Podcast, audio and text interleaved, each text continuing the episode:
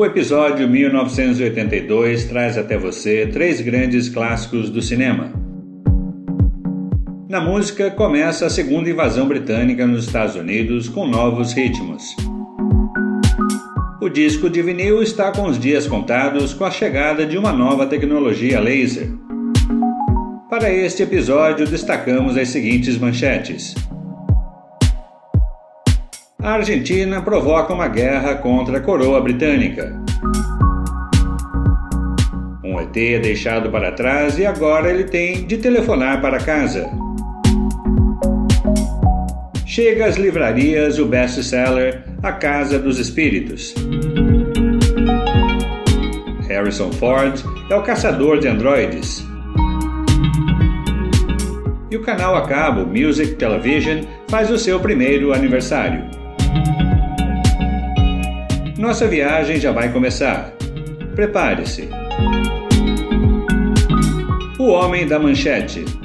Você, viajando no tempo.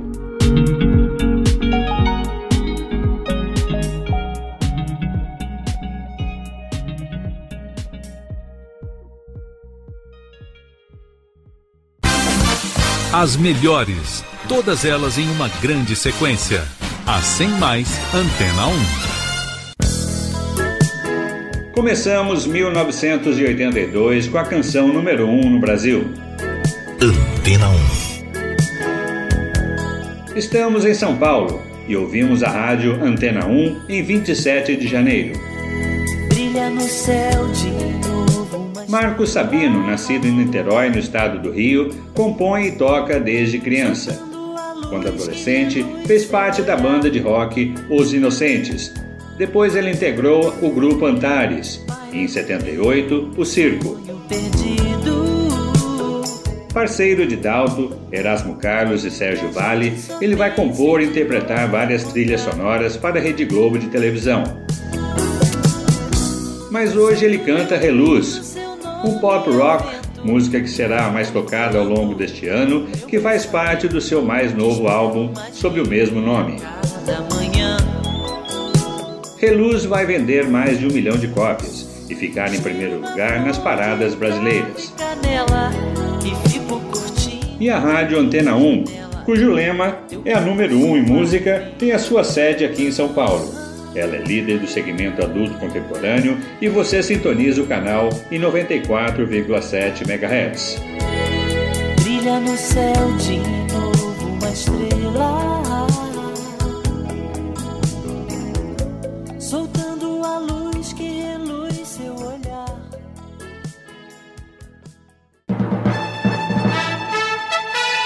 Argentina today invaded and seized the Falkland Islands, which have been under British rule for nearly 150 years. A Argentina declara guerra à Grã-Bretanha.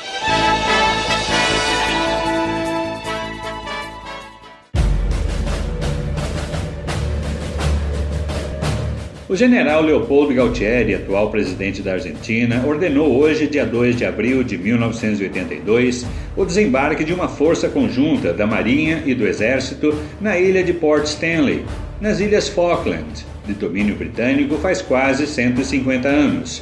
Tal atitude é encarada como uma declaração de guerra à coroa. De acordo com a avaliação do ditador, a ação é justificada, Afinal, seu território é indivisível e a presença dos ingleses nesse arquipélago, que fica a 464 quilômetros da costa argentina, significa uma ameaça à soberania do país. Os argentinos estão mesmo dispostos a reagir a qualquer ataque. Hoje, o presidente da Argentina foi claro: ele disse que a nação está pronta para o combate. Para toda a comunidade internacional. O presidente Galtieri disse que, se atacado, o povo argentino, por meios militares, navais, aéreos ou terrestres e com todas as formas disponíveis, vai revidar. Assim que a Operação Rosário, como foi chamada a manobra argentina, foi concluída às 23 horas e sem nenhuma resistência, devo dizer, a ilha foi rebatizada de Porto Soledad. No dia seguinte, rebatizada de Porto Oliveira e no terceiro dia, Porto Argentino, ficando assim até o fim do conflito. Neste instante, milhares de argentinos se aglomeram em frente à Casa Rosada, sede do governo, num ufanismo nacionalista, comemorando o fim da presença inglesa na região. Contudo, daqui a instantes a Grã-Bretanha anunciará o corte das relações diplomáticas entre os dois países. Margaret Thatcher, primeira-ministra, afirma que as ilhas devem continuar como território britânico. A guerra está declarada e a Grã-Bretanha vai enviar no próximo dia 8 um poderoso contra-ataque. Serão 27 mil soldados e 111 navios de guerra, que devem chegar à região do conflito. A maior frota naval já formada pela Grã-Bretanha nos últimos 26 anos já está pronta para zarpar em direção ao Atlântico Sul. Os ingleses vão mostrar a sua superioridade bélica com seus novos aviões caças Sea Harriers decolando de seus porta-aviões.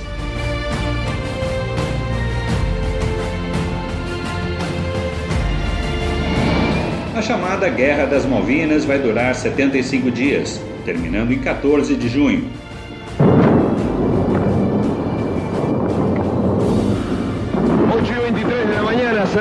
El ataque contra Puerto Argentino con mucha mayor intensidad. Até lá, o saldo de baixas será muito triste. 649 soldados argentinos perderão suas vidas e do lado britânico 255 entre os militares e três civis. As Falklands, como são chamadas pelos britânicos desde 1833, voltam ao domínio inglês após sucessivas negociações de paz na ONU, inclusive com o pronunciamento do Papa João Paulo II pelo fim da guerra.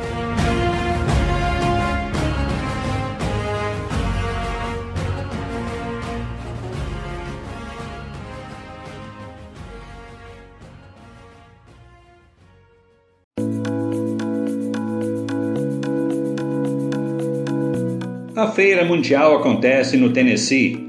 É a Expo 82. Conhecida oficialmente como Knoxville International Energy Exposition ou Exposição Internacional de Energia de Knoxville, a feira mundial é focada na geração de energia e eletricidade. Seu lema é Energy Turns the World. A energia gira o mundo. Estamos na cidade de Knoxville, em 1 de maio de 1982, e quem veio para a cerimônia de abertura é o presidente Ronald Reagan. It's a special pleasure for me to be here this afternoon in the shadow of the sun sphere, a symbol of energy potential near the banks of the Tennessee River.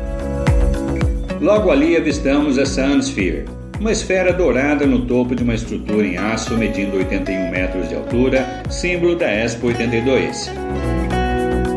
O evento conta com a participação de 22 países e mais de 50 empresas, e deve receber mais de 11 milhões de visitantes.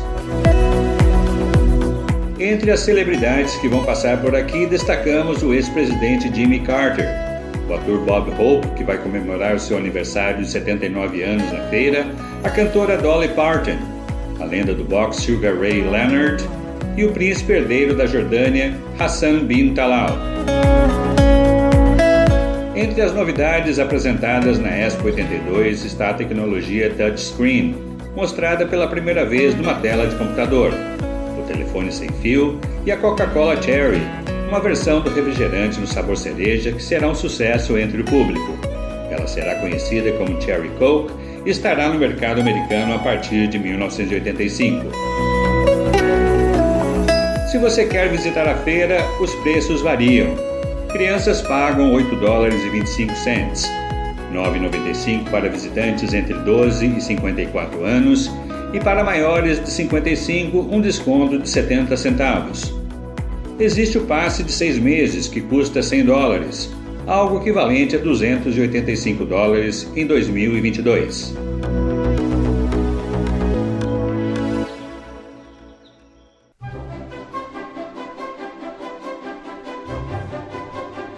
Você já imaginou se deparar com um extraterrestre? Estamos em Cannes, na França, para o Festival de Cinema. Hoje, dia 16 de maio, último dia do evento, o filme produzido e dirigido por Steven Spielberg, E.T. The Extraterrestrial, ou ET, o extraterrestre, está sendo exibido. O filme de ficção científica é estrelado por Dee Wallace, Henry Thomas como o garoto Elliot, Peter Coyote, Robert McNaughton e a pequena Drew Barrymore como Gertie, irmã caçula de Elliot, com 7 anos de idade. O conceito do filme foi baseado em um amigo imaginário que Spielberg criou após o divórcio de seus pais. Dois anos atrás, ele conheceu Melissa Matheson, com quem desenvolveu a história. A criatura ET é fruto do trabalho do italiano Carlo Rambaldi, que deu origem ao boneco animatrônico.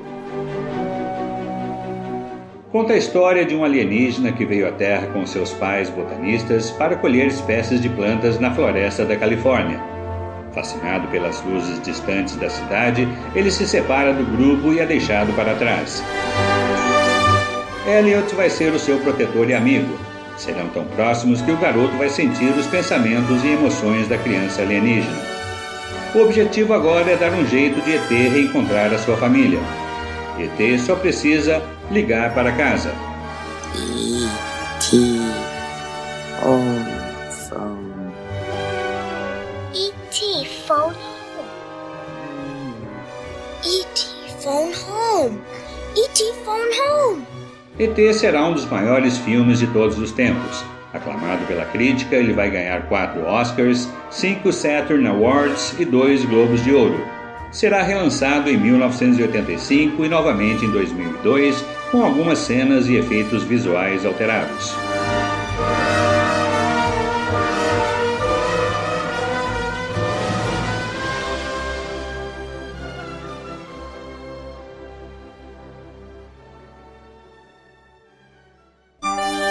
O médico que virou cantor lança o seu maior sucesso. ZYD 803, Rádio Transamérica, em 100.1, São Paulo. Estamos falando de Dalto, que, como Marcos Sabino, é nascido em Niterói, no estado do Rio de Janeiro. Ele é cantor, compositor e médico. Hum, mas se um dia chegar muito estranho no início da década de 70, Dalto foi vocalista do grupo de rock Os Lobos. Ele até gravou um compacto, mas logo deixou a banda para estudar medicina. Depois de formado, ele trabalhou na área da saúde por três anos e não aguentou. Ele abraçou a vocação musical e em 1974 se lançou em carreira solo. Seu sucesso começou no ano passado quando compôs a canção Bem TV, em parceria com Cláudio Rabelo. Contudo, é a canção Muito Estranho, que será o seu maior hit, faixa de seu primeiro álbum sob o mesmo nome. Estamos no Maxud Plaza, aqui em São Paulo, bem pertinho da Avenida Paulista. Faz frio nesse começo de noite de 8 de junho, 12 graus. Chegamos ao Café Brasserie Bela Vista com esta novidade: comida brasileira 24 horas por dia. Só mesmo em Sampa. Se quero te amar Ouvimos Muito Estranho na rádio Transamérica FM.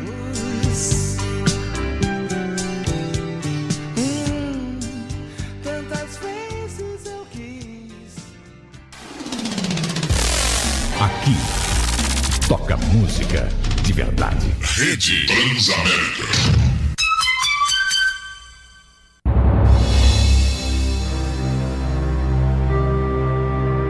Um best-seller da literatura, descreve uma emblemática saga familiar. Isabel Allende é nascida em Lima, no Peru, mas a sua nacionalidade é chilena e ela é sobrinha de Salvador Allende, que foi presidente do Chile deposto por um golpe militar em 73 e morto no mesmo ano. Hoje, dia 24 de junho, estamos novamente em Buenos Aires, na Livraria de Ávila, a mais antiga da cidade, para o lançamento do livro La Casa de los Espíritos, ou A Casa dos Espíritos, de Isabel Allende. O livro foi rejeitado por várias editoras de língua espanhola antes de ser publicado aqui na Argentina. Vai se tornar um best-seller instantâneo aclamado pela crítica, lançando a autora como estrela da literatura.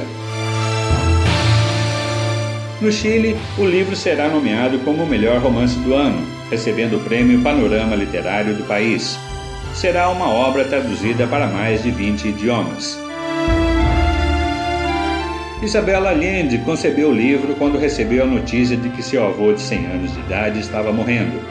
Ela então começou a escrever-lhe uma carta que acabou se tornando um manuscrito de A Casa dos Espíritos, um romance bastante inspirado em Cien Años de Soledad do escritor colombiano Gabriel Garcia Marques. No livro, três de suas personagens, além de serem mulheres e protagonistas da história, Clara, Blanca e Alba, possuem diferentes dons de clarividência. Conta a história de quatro gerações dessas mulheres incrivelmente fortes e revolucionárias, cada uma à sua maneira e à sua época, que se entrelaçam com a vida de um homem extremamente conservador. Em 1993, A Casa dos Espíritos vai para as telas do cinema. Rodado em Lisboa, no Alentejo, em Portugal, o filme será estrelado por Jeremy Irons, Meryl Streep, Winona Ryder e Antônio Bandeiras.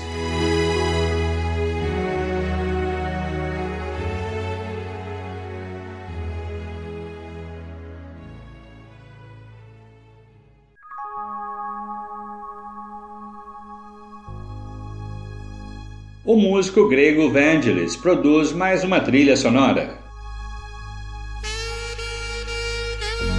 Estamos em San Francisco, na Califórnia. Hoje é a estreia de Blade Runner ou Blade Runner, o Caçador de Androides. Dirigido por Ridley Scott, este filme de ficção científica é estrelado por Harrison Ford, Rutger Hauer, Sean Young e Edward James Olmos. A história se passa em um futuro distópico, na cidade de Los Angeles de 2019, no qual humanos sintéticos conhecidos como replicantes são bioengenhados pela poderosa Tyrell Corporation para trabalhar em colônias espaciais. Quando um grupo fugitivo de replicantes avançados liderados por Roy Batty escapa de volta à Terra, Rick Deckard, um policial esgotado, papel de Harrison Ford, relutantemente concorda em caçá-los. Blade Runner terá um fraco desempenho de bilheteria, mas no futuro será um clássico, um cult do cinema, considerado um dos melhores de ficção científica de todos os tempos. Estamos no The Castro Theatre, uma joia da coroa dos cinemas de São Francisco, em estilo espanhol e com um letreiro em neon imponente sobre a marquise de entrada que fica na vizinha Missão Dolores, famoso bairro da cidade. Faz 14 graus nesta noite de 25 de junho.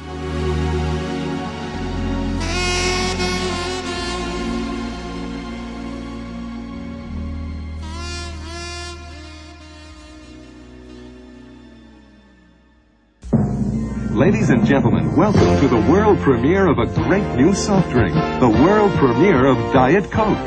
A Coca-Cola lança sua nova versão de Diet Coke. You're gonna drink it just for the taste of it. Introducing Diet Coke. A Diet Coke, ou Coca-Cola Diet, ou também Light, é um refrigerante sem açúcar e sem calorias, apresentado hoje, dia 8 de julho veio substituir a antiga cola dietética Term, no mercado desde 1963. Esta terá total parada de produção em 2020 por conta da pandemia Covid-19. A Diet Coke veio competir com a Diet Pepsi, sucesso da concorrente no mercado desde 1964. Esse novo produto da Coca-Cola chega ao mercado americano em 9 de agosto. O novo refrigerante não é originalmente baseado na Coca-Cola, mas na Terra, e pouco se sabe sobre a sua fórmula. Lá no futuro, em 2017, o refri será rebatizado como Coca-Cola Zero, numa fórmula sem açúcar e mais baseado na Coca-Cola original. Você que cuida de sua boa forma física, costuma tomar Diet Coke para matar a sede?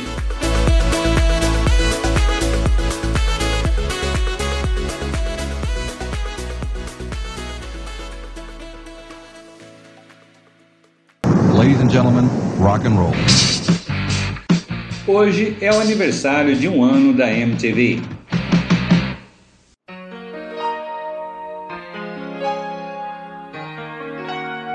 Estamos em 1 de agosto.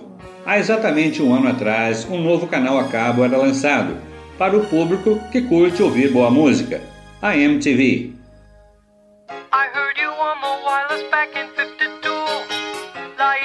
Porque afinal, segundo o filósofo alemão Friedrich Nietzsche, sem música a vida seria um erro. Estamos em Fort Lee, New Jersey, berço do canal MTV Music Television, que faz hoje um ano de vida. Nascido a 0 hora e 1 minuto do dia 1 de agosto do ano passado, antes de dar início à sua programação, o telespectador viu as imagens do lançamento da nave Columbia e a sua contagem regressiva.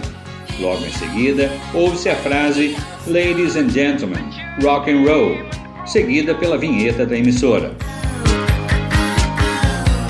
São 24 horas de videoclipes de músicas diários e o primeiro a ser apresentado pelo canal MTV foi o da banda inglesa de New Wave Synth Pop, The Buggles, cantando Video Killed the Radio Star, que ouvimos agora um single lançado em 1980.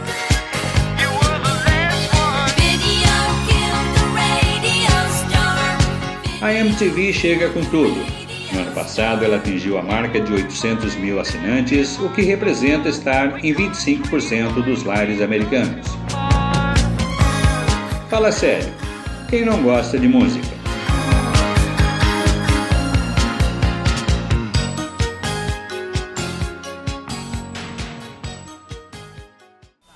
First, there were stereo viewers. Wow. Then there were stereo recordings. Wow. Now, stereo TV. Wow. MTV. Music television.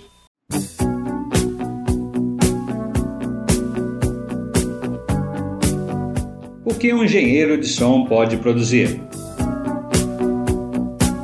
Alan Parsons Project é uma banda britânica de rock progressivo formada em 1975.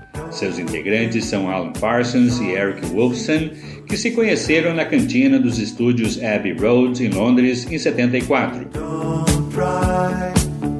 Parsons, engenheiro de som, atuou nos álbuns da banda The Beatles, Abbey Road, de 69, e Let It Be, de 1970. Foi também quem projetou The Dark Side of the Moon, do Pink Floyd, em 73.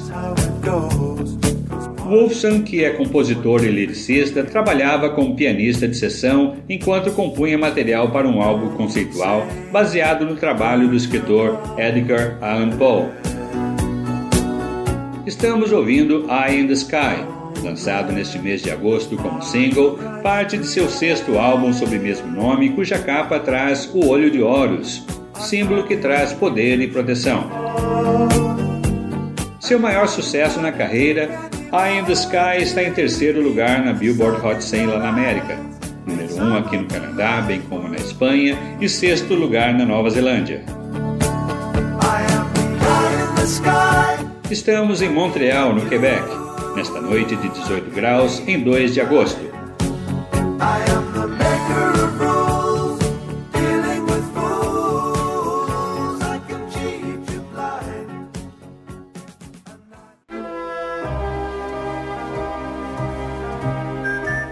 Estamos ouvindo a Chum FM, sintonizada em 97,7 MHz.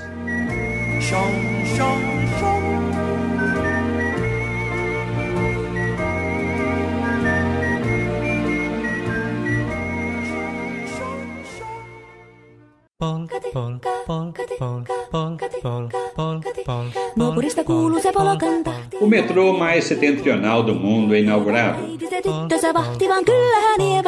Estamos em Helsinki, capital da Finlândia, país que faz fronteira com a Suécia, a Noruega e a leste com a Rússia. Cidade costeira do Golfo da Finlândia, fica no Mar Báltico. Sendo a maior cidade do país, a mais populosa também, hoje, dia 2 de agosto de 1982, os finlandeses inauguram seu metrô, um sistema de trânsito rápido que atende toda a grande Helsinki. Pela sua localização geográfica, é a linha de metrô que fica mais ao norte do planeta. As linhas são operadas pela HSL, sigla da Companhia de Transportes da cidade.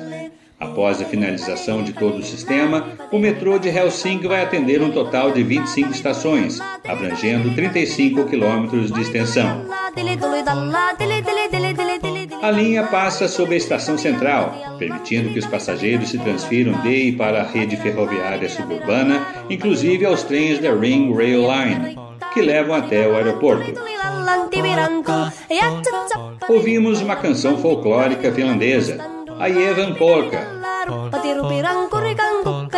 Estamos no Kolm Krunua, que significa Três Coroas, um restaurante típico que serve pitipano, um prato que leva um delicioso presunto defumado coberto com ovo frito.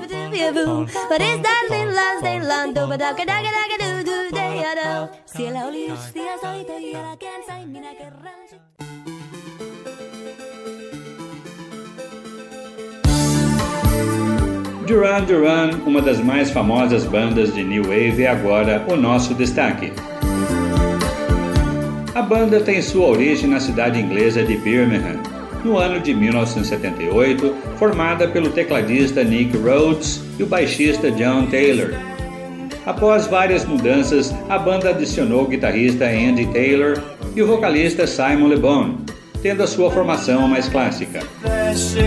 Duran Duran será a banda líder da segunda invasão britânica nos Estados Unidos que acontece nesta década, muito por conta do canal MTV que transmite os seus videoclipes. Espertamente, o grupo grava seus videoclipes em formato 35mm, o que dá uma melhor aparência em relação aos outros vídeos apresentados pela emissora, 24 horas por dia.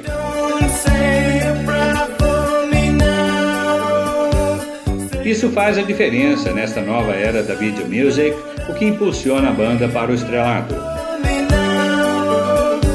Estamos ouvindo e assistindo ao vídeo Save a Prayer pela MTV, este é o sexto single da banda inglesa lançado hoje, dia 9 de agosto.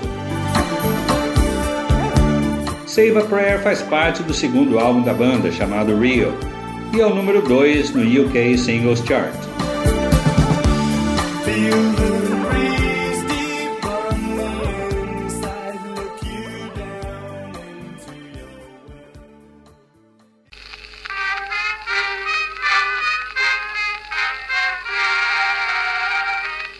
Este é o som reproduzido por um gramofone de 1904.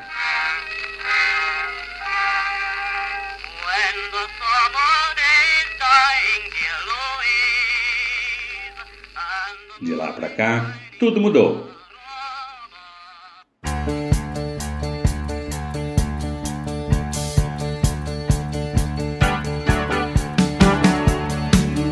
Estamos em Tóquio, no Japão, e a Sony lança o primeiro CD player do mundo, o Sony CDP-101, hoje, dia 1 de outubro de 1982. A sua parceira, a holandesa Philips, era para lançar o Philips CD100 conjuntamente, mas houve um atraso e ele só chega ao mercado no mês que vem. O nome CDP-101 foi escolhido por Nobuyuki Hidei, da divisão de áudio da Sony, sendo as iniciais de Compact Disc Player e o número 101 representa o número 5 em notação binária, escolhido por Idei, que considerou um modelo de classe média. Seu preço inicial explica 168 mil ienes ou aproximadamente 730 dólares. Mas sem o CD o aparelho não tem razão de ser. O Compact Disc o CD foi co-desenvolvido pela Philips e Sony, sendo ele fabricado pela primeira vez no mês de agosto passado. O CD tem tamanho padrão definido, 12 centímetros de diâmetro, com armazenamento de até 74 minutos de áudio digital estéreo.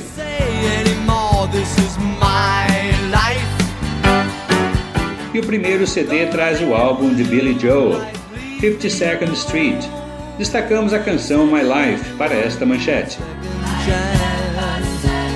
Será que o CD chegou para pôr um fim no velho disco de vinil e nas fitas cassete? Só o tempo dirá.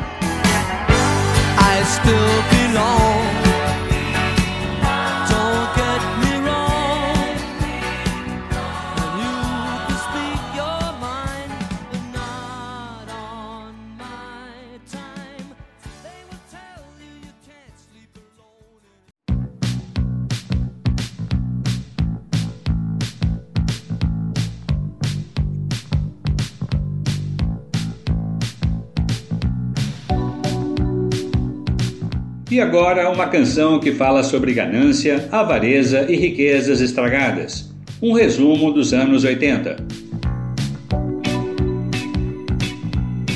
Daryl Hall e John Oates formaram a dupla americana de pop rock na cidade de Filadélfia em 1970. Daryl é o vocalista principal e John o guitarrista que faz o backing vocals. E são os dois que escrevem a maioria de suas músicas.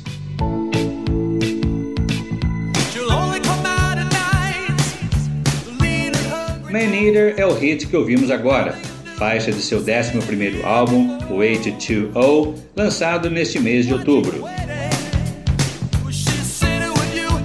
Mas o single só vai ocupar a primeira posição da Billboard Hot 100 em 18 de dezembro, permanecendo ali por quatro semanas, se tornando um dos maiores sucessos da dupla. John Oates mais tarde vai explicar que, embora seja natural supor que a letra seja sobre uma mulher, a música na verdade foi originalmente escrita sobre New York nos anos 80. Estamos no Canadá, em Vancouver, na British Columbia. Ouvimos a rádio CHQM-FM em 103,5 MHz no The Boat House, um charmoso restaurante em Cole Harbour. O lugar é ótimo, bem perto do Canada Place e do centro de convenções.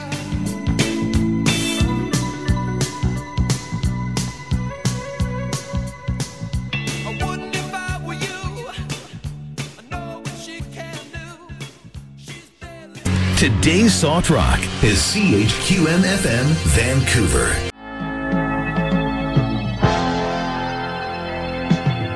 Festa no Disney World Resort na Flórida. Hoje, dia 1 de outubro de 1982, é a inauguração do mais novo parque temático da Disney, o Epcot Center. Este segundo parque aqui em Bay Lake tem o dobro do tamanho do Magic Kingdom. Epcot Center, acrônimo de Experimental Prototype Community of Tomorrow, é uma comunidade experimental planejada e concebida por Walt Disney. O Epcot Center é dedicado à celebração humana, é uma feira mundial permanente. Destaque para Spaceship Earth, uma estrutura em forma de uma esfera gigante muito semelhante à apresentada na Expo 67 em Montreal. Ela é apoiada por três pares de pernas e traz uma atração especial.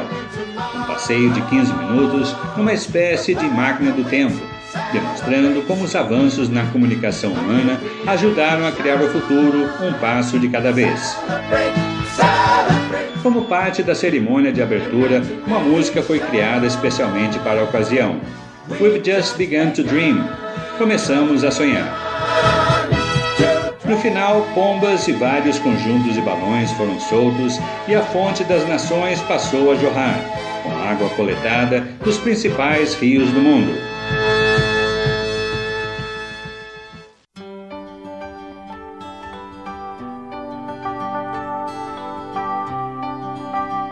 Dustin Hoffman simplesmente arrasa em seu mais novo papel.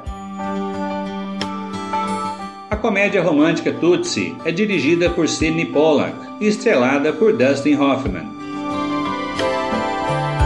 Os demais atores que formam o elenco são de apoio, entre eles o próprio Pollack, Jessica Lange, Terry Garr, Dabney Coleman, Bill Murray e Charles Durning, com estreia de Gina Davis numa pequena participação.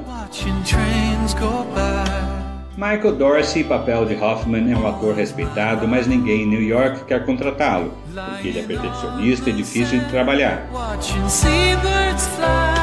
Depois de muitos meses sem um emprego de ator, Michael ouve falar de uma vaga na popular novela diurna Southwest General, de sua amiga estudante de teatro Sandy Lester.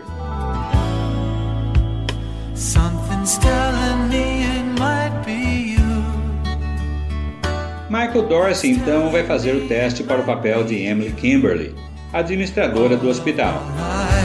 My name is Dorothy. It's not Tootsie or Toots or Sweetie or Honey or Dow. Oh, Christ.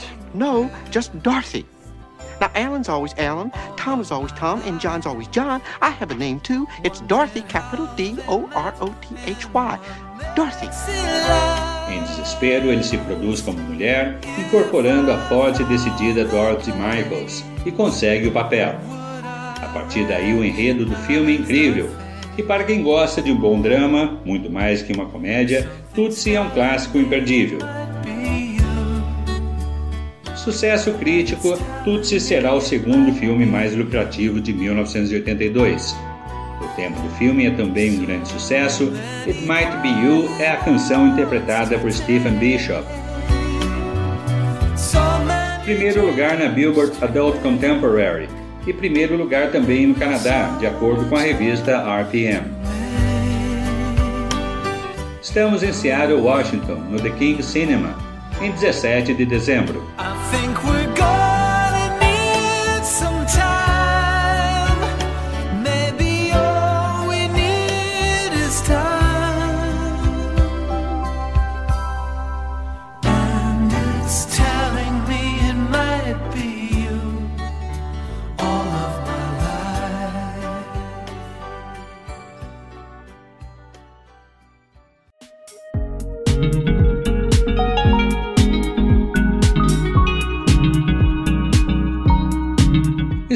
Tenham curtido bastante este episódio. Chegamos ao fim e estamos voltando para a nossa realidade temporal. A década de 80 ainda vai trazer muitos sucessos e novos estilos musicais. Já temos o rei do pop, Michael Jackson. Falta agora a rainha. Quem será? Não perca o próximo episódio que começa em seguida. O Homem da Manchete. Você, viajando no tempo.